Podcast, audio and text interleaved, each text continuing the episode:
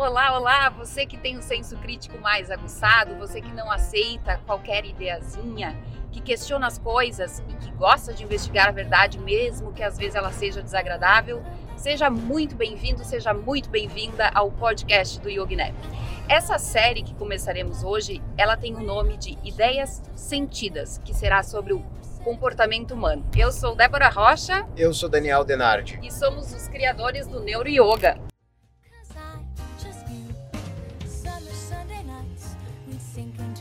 Agora somos o NeuroYoga. Bom, pessoal, primeiro eu queria dizer que é uma satisfação enorme estar voltando aí para os podcasts. Quem ouve meus podcasts há bastante tempo sabe que eu sou um fã dessa mídia e eu acho que ela entrega muito. E eu vim aqui para fazer um anúncio de algo que concretiza todo um trabalho que eu venho fazendo aí há vários anos, que quem vem me acompanhando sabe de todo o trabalho de construção aí de alguma coisa que faça sentido, que tenha um sentido, uma razão, uma comprovação dentro do yoga. Então, eu tenho um anúncio muito feliz para quem ainda não sabe, que nós lançamos o NeuroYoga. O que é o NeuroYoga?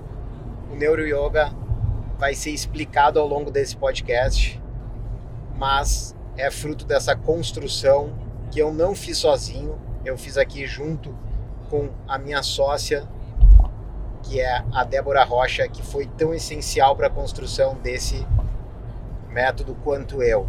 Hoje a gente vai bater um papo e explicar para você aqui o que é esse método, porque que ele está mudando completamente a visão dos professores de yoga e dos praticantes sobre o yoga.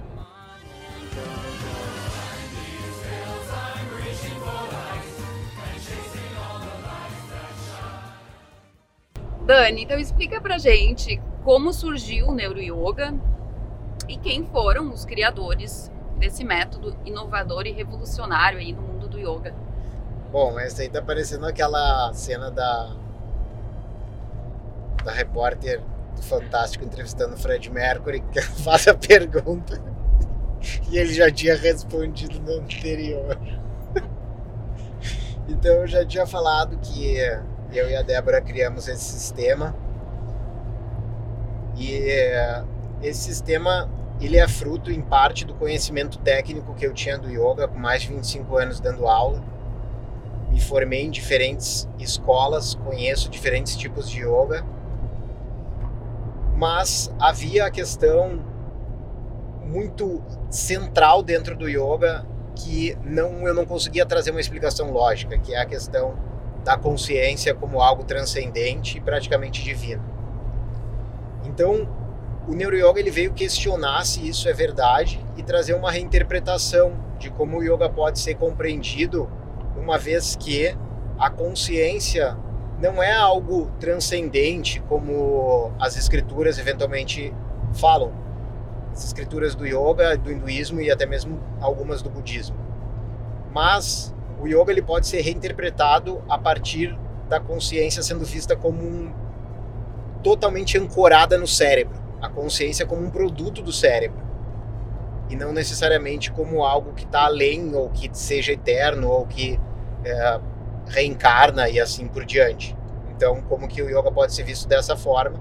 E para essa compreensão é essencial a compreensão do sistema nervoso, que é quem comanda o comportamento humano. Por isso o nome NeuroYoga. Até porque, para a comunidade científica, a mente ela tem base física localizada no encéfalo, né? Encéfalo é o nome do que a gente comumente chama de cérebro. Então o Dani ele trouxe muito essa questão da contribuição dele na parte filosófica, desses 25 anos de estudos. E eu vinha sempre com a questão da ciência por trás, porque eu sempre gostei muito de entender como funciona o corpo, os processos fisiológicos, sobre a alimentação, a interação do corpo com o ambiente, entender tanto o ambiente externo como o interno influencia no nosso corpo, nas nossas emoções, no nosso comportamento. Então a gente começou a unir o estudo da filosofia com as neurociências. E saiu essa coisa boa aí, que é o NeuroYoga, que a gente vai discorrer ao longo desse podcast. Então, antes de a gente começar, Eu tenho uma série de podcasts, e eventualmente eu vou fazer referência a um ou outro. Nesse eu vou fazer referência ao Jack Kerouac, que é Tudo Começa com o 1, que foi o episódio que eu fiz o 100º. Naquele episódio eu contava um pouquinho do Jack Kerouac, como ele era um escritor que foi alguém que revolucionou a literatura quando ela era feita, naquela época dele, na década de 50. E o Jack Kerouac, ele tem o livro mais famoso dele, que é o On the Road, né? Que é Na Estrada, que inclusive tem um filme brasileiro dirigido pelo Fernando Meirelles. E o On the Road, ele conta a história do Jack Kerouac viajando pelos Estados Unidos e as coisas que iam acontecendo. Então, de certa forma, a gente faz uma homenagem aqui no nosso episódio inicial. Não sei se vão ser todos, mas alguns a gente vai fazer On the Road, que é dirigindo. Então, eventualmente, vocês podem ouvir um som aí. Mas, uma buzina ou um barulho estranho, o que der para tirar a gente vai tirar, mas faz parte aí do cenário. Você pode imaginar que você está conversando com a gente aí numa viagem, você é nosso convidado aqui no banco de trás e a gente está conversando aqui na frente. E uma pausa aí para parafrasear a nossa aluna Sheila Baraque: esse Daniel é muito erudito. Eu acho legal a gente colocar a definição de yoga e a definição de neuroyoga. Tá. Né? Então você pode explicar a definição de yoga, eu explico neuroyoga. Eu resumo a definição de yoga conforme o Patanjali coloca: Yoga Chitta Vritti Nirodha. E yoga é a supressão das instabilidades da mente, ou seja, diminuir o fluxo de pensamentos. Eu acho que tu pode agora falar um pouco do que é o conceito de neuroyoga. O neuroyoga, ele entende que a redução do fluxo dos pensamentos é importante, mas ela nunca vai conseguir chegar ao ponto do absoluto. Porque o neuroyoga entende que o cérebro é que produz a mente, o cérebro é que produz a consciência.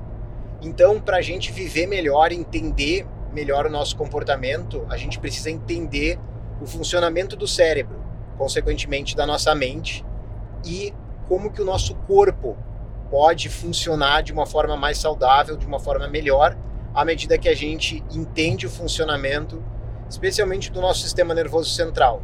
Por isso o nome é NeuroYoga. Ele envolve técnicas do yoga, mas ele envolve, além disso, conceitos que vêm das neurociências. As neurociências, elas não trazem exatamente o que deve se fazer, mas elas trazem comprovações em cima de experiências. Eu acho legal a gente dar um passo atrás para o pessoal entender. A gente está falando em neurociências, mas vamos contextualizar o que é neurociências. E eu acho que eu começo dizendo que as neurociências, elas são embrionárias ainda, pois nasceram ali na década de 1970, e elas vêm com o objetivo de estudar o sistema nervoso. A gente fala neurociências por conta de que elas são categorizadas em 5 grandes grupos, tá? Por exemplo, neurociência molecular, neurociência tem a cognitiva, comportamental. Mas o objetivo das neurociências é o estudo do sistema nervoso. E o sistema nervoso, tanto central como periférico, ele impacta diretamente no nosso comportamento. E qual a relação disso com o yoga?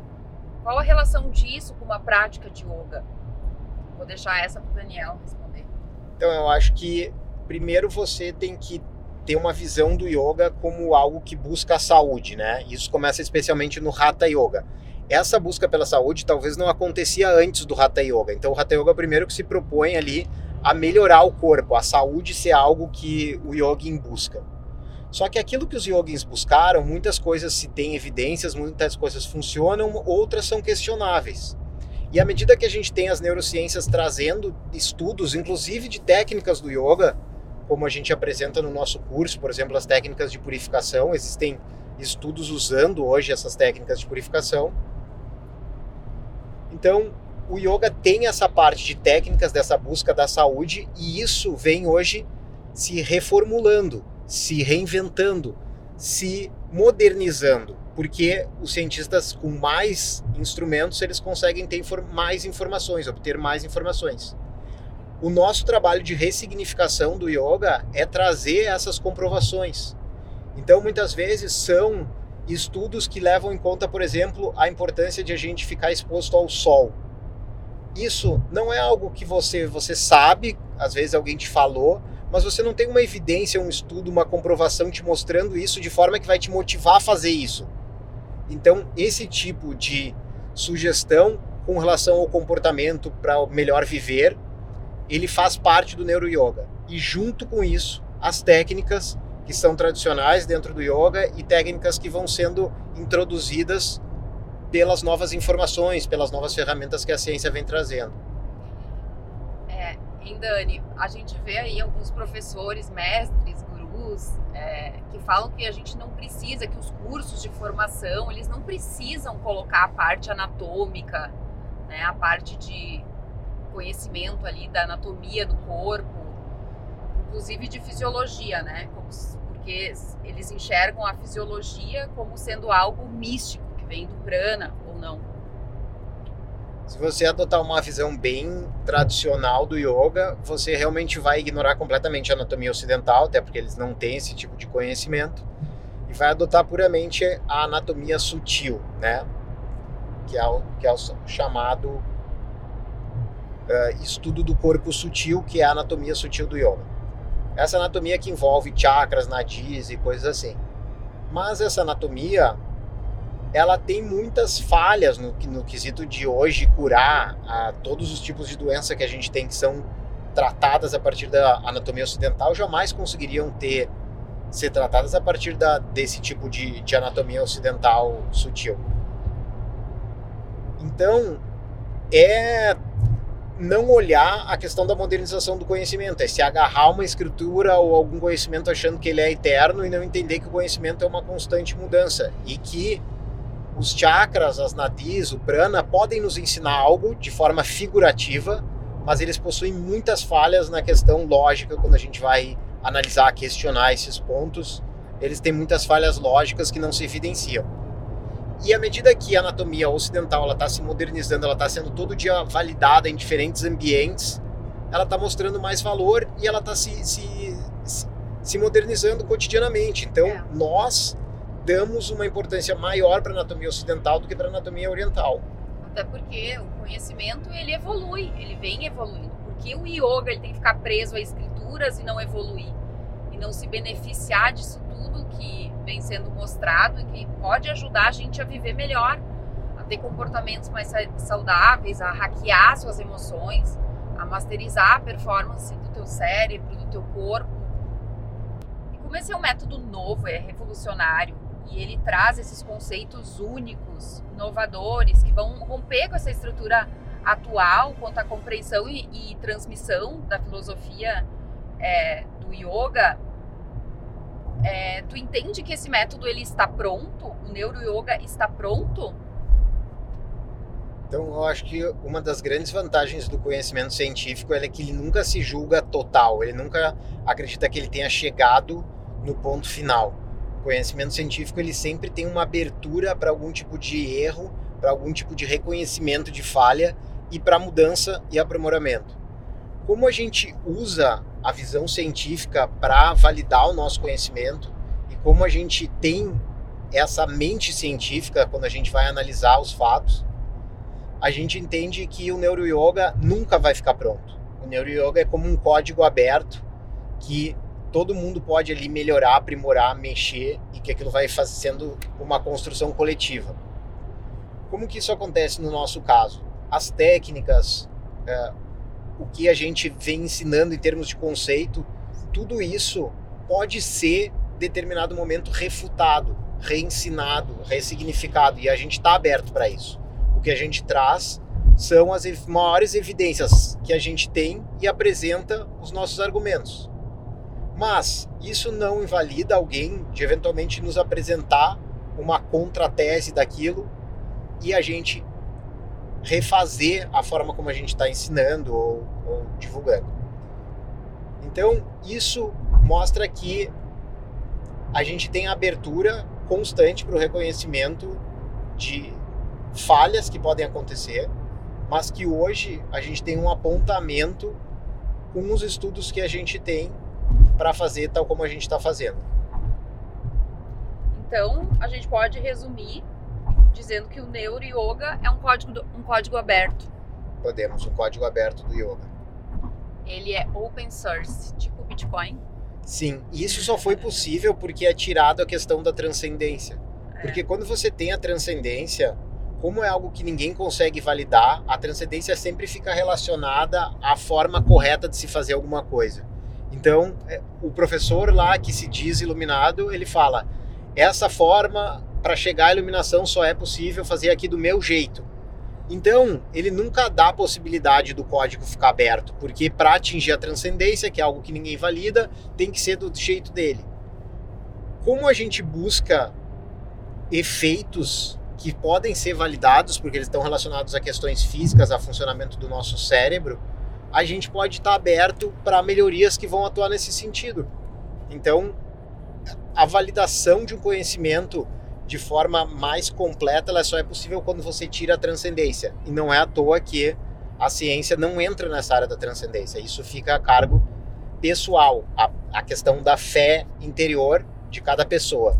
Mas a transcendência ela não consegue ser validada de uma forma lógica, com razão, com evidências na linha científica. Então o NeuroYoga, ele transmite qual tipo de conhecimento? Ele não busca a transcendência, isso ficou claro, né? Mas a pessoa que ela tem uma religião, ela quer a transcendência, tá? Ela acredita num Deus, ou em deuses, ou nos deuses do hinduísmo, ou no Deus cristão. Ela tem a sua religião, ou ela é hindu, ou ela é cristã, ou ela é evangélica. Ela pode praticar o NeuroYoga. O que era conflitante antes, né? Que era o yoga, praticar o yoga, digamos, tradicional versus o NeuroYoga. Coloca para nós, entra nessa questão aí da transcendência, da espiritualidade. Achei muito boa a pergunta. E acredito que isso esteja realmente relacionado à questão da transcendência, porque o yoga, de uma forma tradicional e daí suas derivações, eles sempre acreditam que exista algum tipo de transcendência na consciência. Por isso essa ideia de que o yogin é perfeito em si mesmo, porque ele acredita que exista algo que está além dele, que convive com ele, que é essa consciência, mas que está além dessa experiência mundana, que está além, inclusive, dos erros humanos. E isso, se você vir como que é o desdobramento desse conceito dentro do hinduísmo, ele necessariamente cai para uma questão religiosa. Porque necessariamente exige uma transcendência, exige o melhoramento ou a busca de algo que não está dentro do corpo dele. Agora, uma vez que você assume que você vai trabalhar unicamente com questões corporais, com questões relacionadas ao seu cérebro, e que tudo que você vai produzir em termos de efeito em algum momento pode ser validado, você tem um trabalho que pode ser chamado de laico, que é tal como acontece a medicina. Então, se você vai fazer uma cirurgia, não importa qual que é a religião do doutor, ele vai seguir um sistema que não envolve a parte espiritual, que não envolve a parte de transcendência, ele vai tratar unicamente das questões físicas. O yoga, NeuroYoga, atua justamente dessa forma. Ele é um sistema que vai atuar em aspectos físicos, que não vai entrar na questão da espiritualidade e que não vai entrar na questão da transcendência. A pessoa que tem a busca da transcendência pela religião dela, assim como ela pode usar a medicina, assim como ela pode usar outros sistemas, como por exemplo artes marciais ou algum tipo de esporte que veio de outro país, isso não vai interferir na crença dela, porque o esporte é puramente físico. O nosso trabalho é exatamente nesse sentido. O NeuroYoga, ele é algo puramente físico que não vai conflitar com nenhum tipo de crença religiosa. Essa questão de conflito com crença religiosa também foi uma demanda trazida por alguns professores, né, que dão aulas de yoga aí Brasil afora, e já foram questionados por igrejas, por padres, já foram difamados, já ameaçados, inclusive, que o yoga é um conhecimento, uma prática que faz mal para as pessoas, né? Então, a gente teve essa situação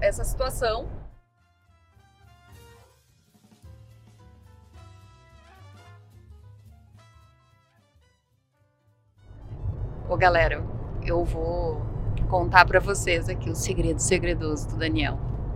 Como ele imaginava a consciência na época que ele acreditava ainda na transcendência. Ele imaginava, chegou a dar uns estouro aqui no áudio, que existia existe uma consciência observadora. É como se tivesse assim, um monte de consciências por aí, né, orbitando no universo. Ligadas no corpo. Ligadas com digamos, a tua memória, né? É, como mas se fosse uma consciência externa. Assim. A gente pode abrir até um parênteses gigante aqui, se fosse falar, assim, sobre a questão própria da memória, né? Quem é o ser humano sem a memória? Mas a gente não vai abrir esse parênteses agora. Então, era algo que eu sempre questionei pro Daniel, assim, tá vendo um monte de consciência aí voando no universo, tá cheio de consciência observadora. Mas onde está a memória dessa consciência? Então, são vários questionamentos que começam a vir à tona e tu começa a questionar, a investigar e ver o que é mais lógico. No curso, no método NeuroYoga, a gente deixa essas questões a cargo de cada pessoa. Isso é a experiência individual de cada um, essas questões de transcendência. Bom, agora tem uma pergunta que a gente recebeu aí bastante do pessoal, que é como praticar o NeuroYoga? Bom, nós temos muitas aulas de yoga gravadas, mas elas não são de NeuroYoga, porque a gente pode dizer que realmente o NeuroYoga foi fundado no segundo semestre de 2022. Foi quando a gente realmente organizou todo o sistema e fez um lançamento oficial do sistema.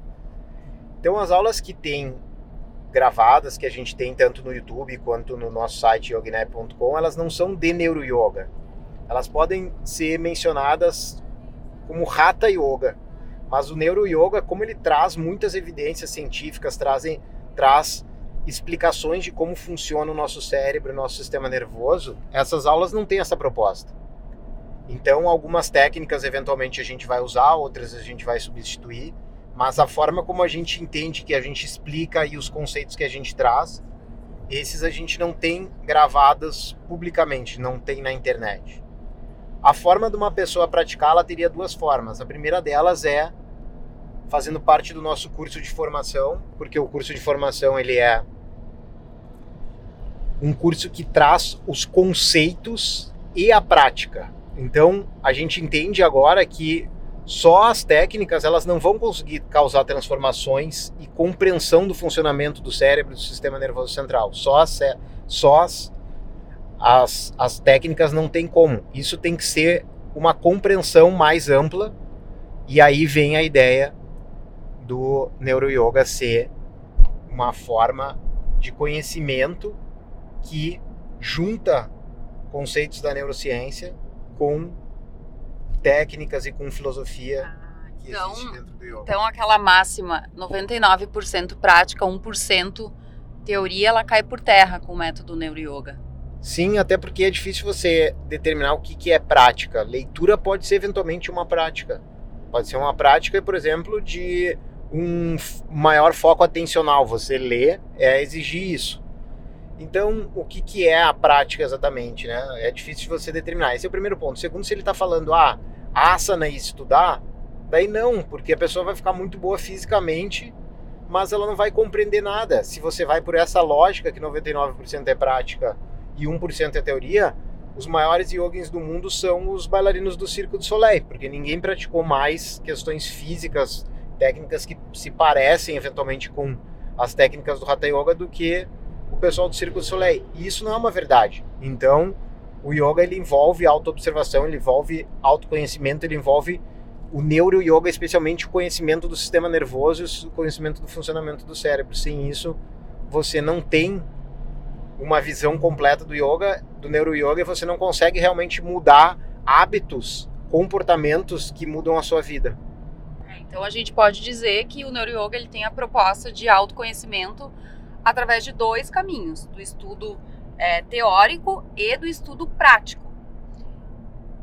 Sim, exatamente. Então, no estudo teórico, a gente entrega um conhecimento que é baseado no desenvolvimento das neurociências e que o funcionamento do cérebro e da mente tem uma consequência no comportamento humano. Para isso é importante ter essa base teórica, né? Para saber como o teu sistema funciona, como o teu sistema fisiológico funciona. E aí esse tipo de conhecimento vai permitir que a pessoa faça uma reengenharia dos seus processos emocionais. Então, para isso é muito importante essa parte do estudo teórico. Sim, agora defendendo a parte prática aqui do meu lado, você tem eventualmente a compreensão de que uma questão como ansiedade, por exemplo, é algo essencial de você reduzir, não eliminar, porque ninguém elimina completamente a ansiedade, mas você reduzir a ansiedade era algo que você gostaria para a sua vida. Só pela compreensão do sistema, como seu cérebro funciona, como que aquilo pode ser modificado a partir de trocas químicas, eletroquímicas, talvez não seja suficiente para você ter, de fato, uma redução de ansiedade na prática, digamos assim, nos seus níveis de cortisol. É um neuromodulador relacionado com estresse e com ansiedade. Então vamos pensar que você quer ter redução nesse nível. Para isso, eventualmente, você vai ter que fazer alguma questão física. Você vai ter que fazer uma respiração profunda por mais de 5 minutos todos os dias, para ter, de fato, essa interferência. Então, esse conhecimento, ele vai ser nessas duas linhas, no sentido de você entender quais são esses conceitos e daí quais são as técnicas que produzem melhores efeitos conforme aquilo que você ou que o seu aluno está buscando.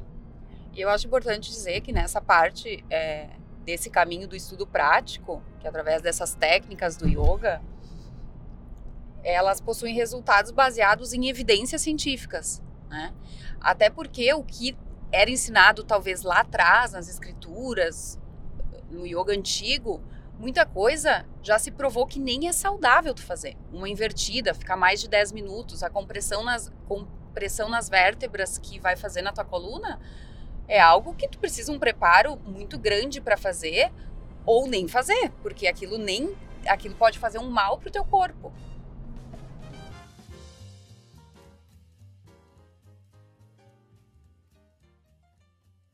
Bom, então a gente falou como praticar o neuroyoga, né, que é através desses dois caminhos, do estudo teórico e prático. E agora a gente quer saber quem está habilitado para ensinar o neuroyoga. Nós temos no nosso curso as aulas que acontecem ao vivo, né? Quando? Todos os sábados às 7 da manhã, então a pessoa pode fazer ao vivo as aulas comigo. E nós temos os professores que estão sendo formados pelo método NeuroYoga. Esses professores vão ser as pessoas que vão poder dizer que eles ensinam o NeuroYoga. Então, a gente vai ter a lista desses professores no nosso site e você vai poder verificar se o professor que está ensinando, ele está ensinando esse método. E foi muito legal, assim, que a gente teve uma adesão de ex-alunos que estão fazendo essa nova formação, com essa nova visão, e a gente já teve uma validação muito positiva dessa turma.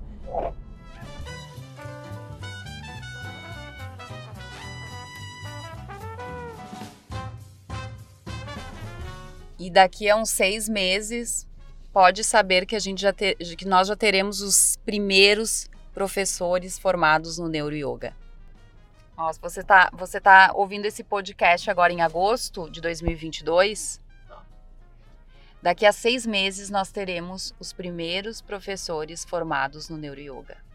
Inclusive, esses professores vão estar certificados com selo Yoga Alliance. A gente não tinha falado sobre isso, mas a formação do YoginApp Academy, ela recebeu a autorização do Yoga Alliance, que é a maior e a mais respeitada instituição de yoga no mundo. Eu sou uma pessoa que tem bastante critério, senso crítico, para avaliar um tipo de trabalho de application, e eu fiz esse processo e achei realmente um processo rigoroso, um processo que exige conhecimento do professor que vai prestar aquele tipo de curso. A quantidade de perguntas, de exigências que eles fazem com relação ao que vai ser ensinado no curso, de certa forma, valida o conhecimento do curso, porque uma pessoa que não saiba, que não prepare minimamente, que não tem um bom curso estruturado, ela não consegue passar por esse application, eu tenho certeza, porque eu sou testemunha para fazer isso. E a gente conseguiu isso, a gente ficou 8 meses nesse processo. Agora o nosso curso ele tem a validação do Yoga Alliance, o que significa que a pessoa que fizer o curso conosco, ao final do curso ela pode emitir o certificado dela pelo Yoga Alliance, que é essa instituição internacional.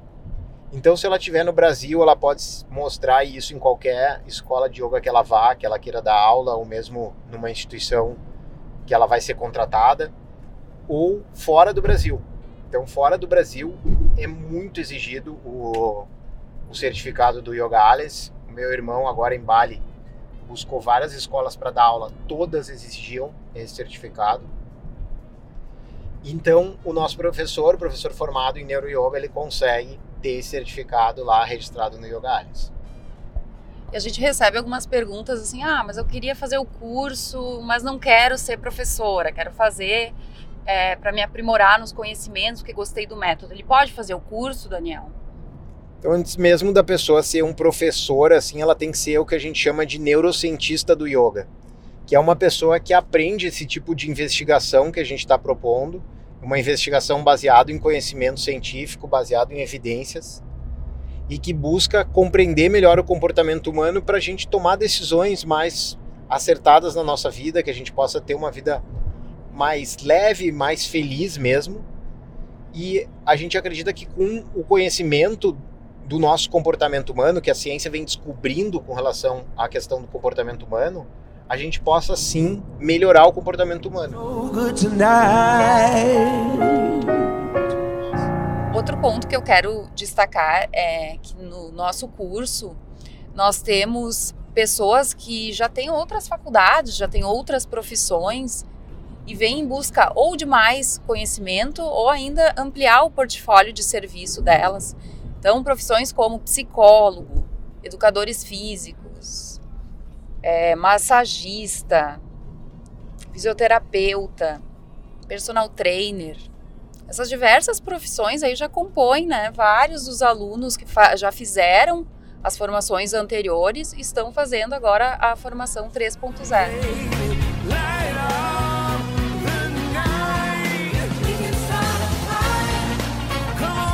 Então fica o nosso convite aí para você que quer se aprofundar no yoga à luz das neurociências, como uma jornada de autoconhecimento para uma transformação pessoal, que quer um yoga moderno, um yoga atual, baseado em evidências, que está disposto realmente a quebrar paradigmas, a questionar essas crenças e dogmas.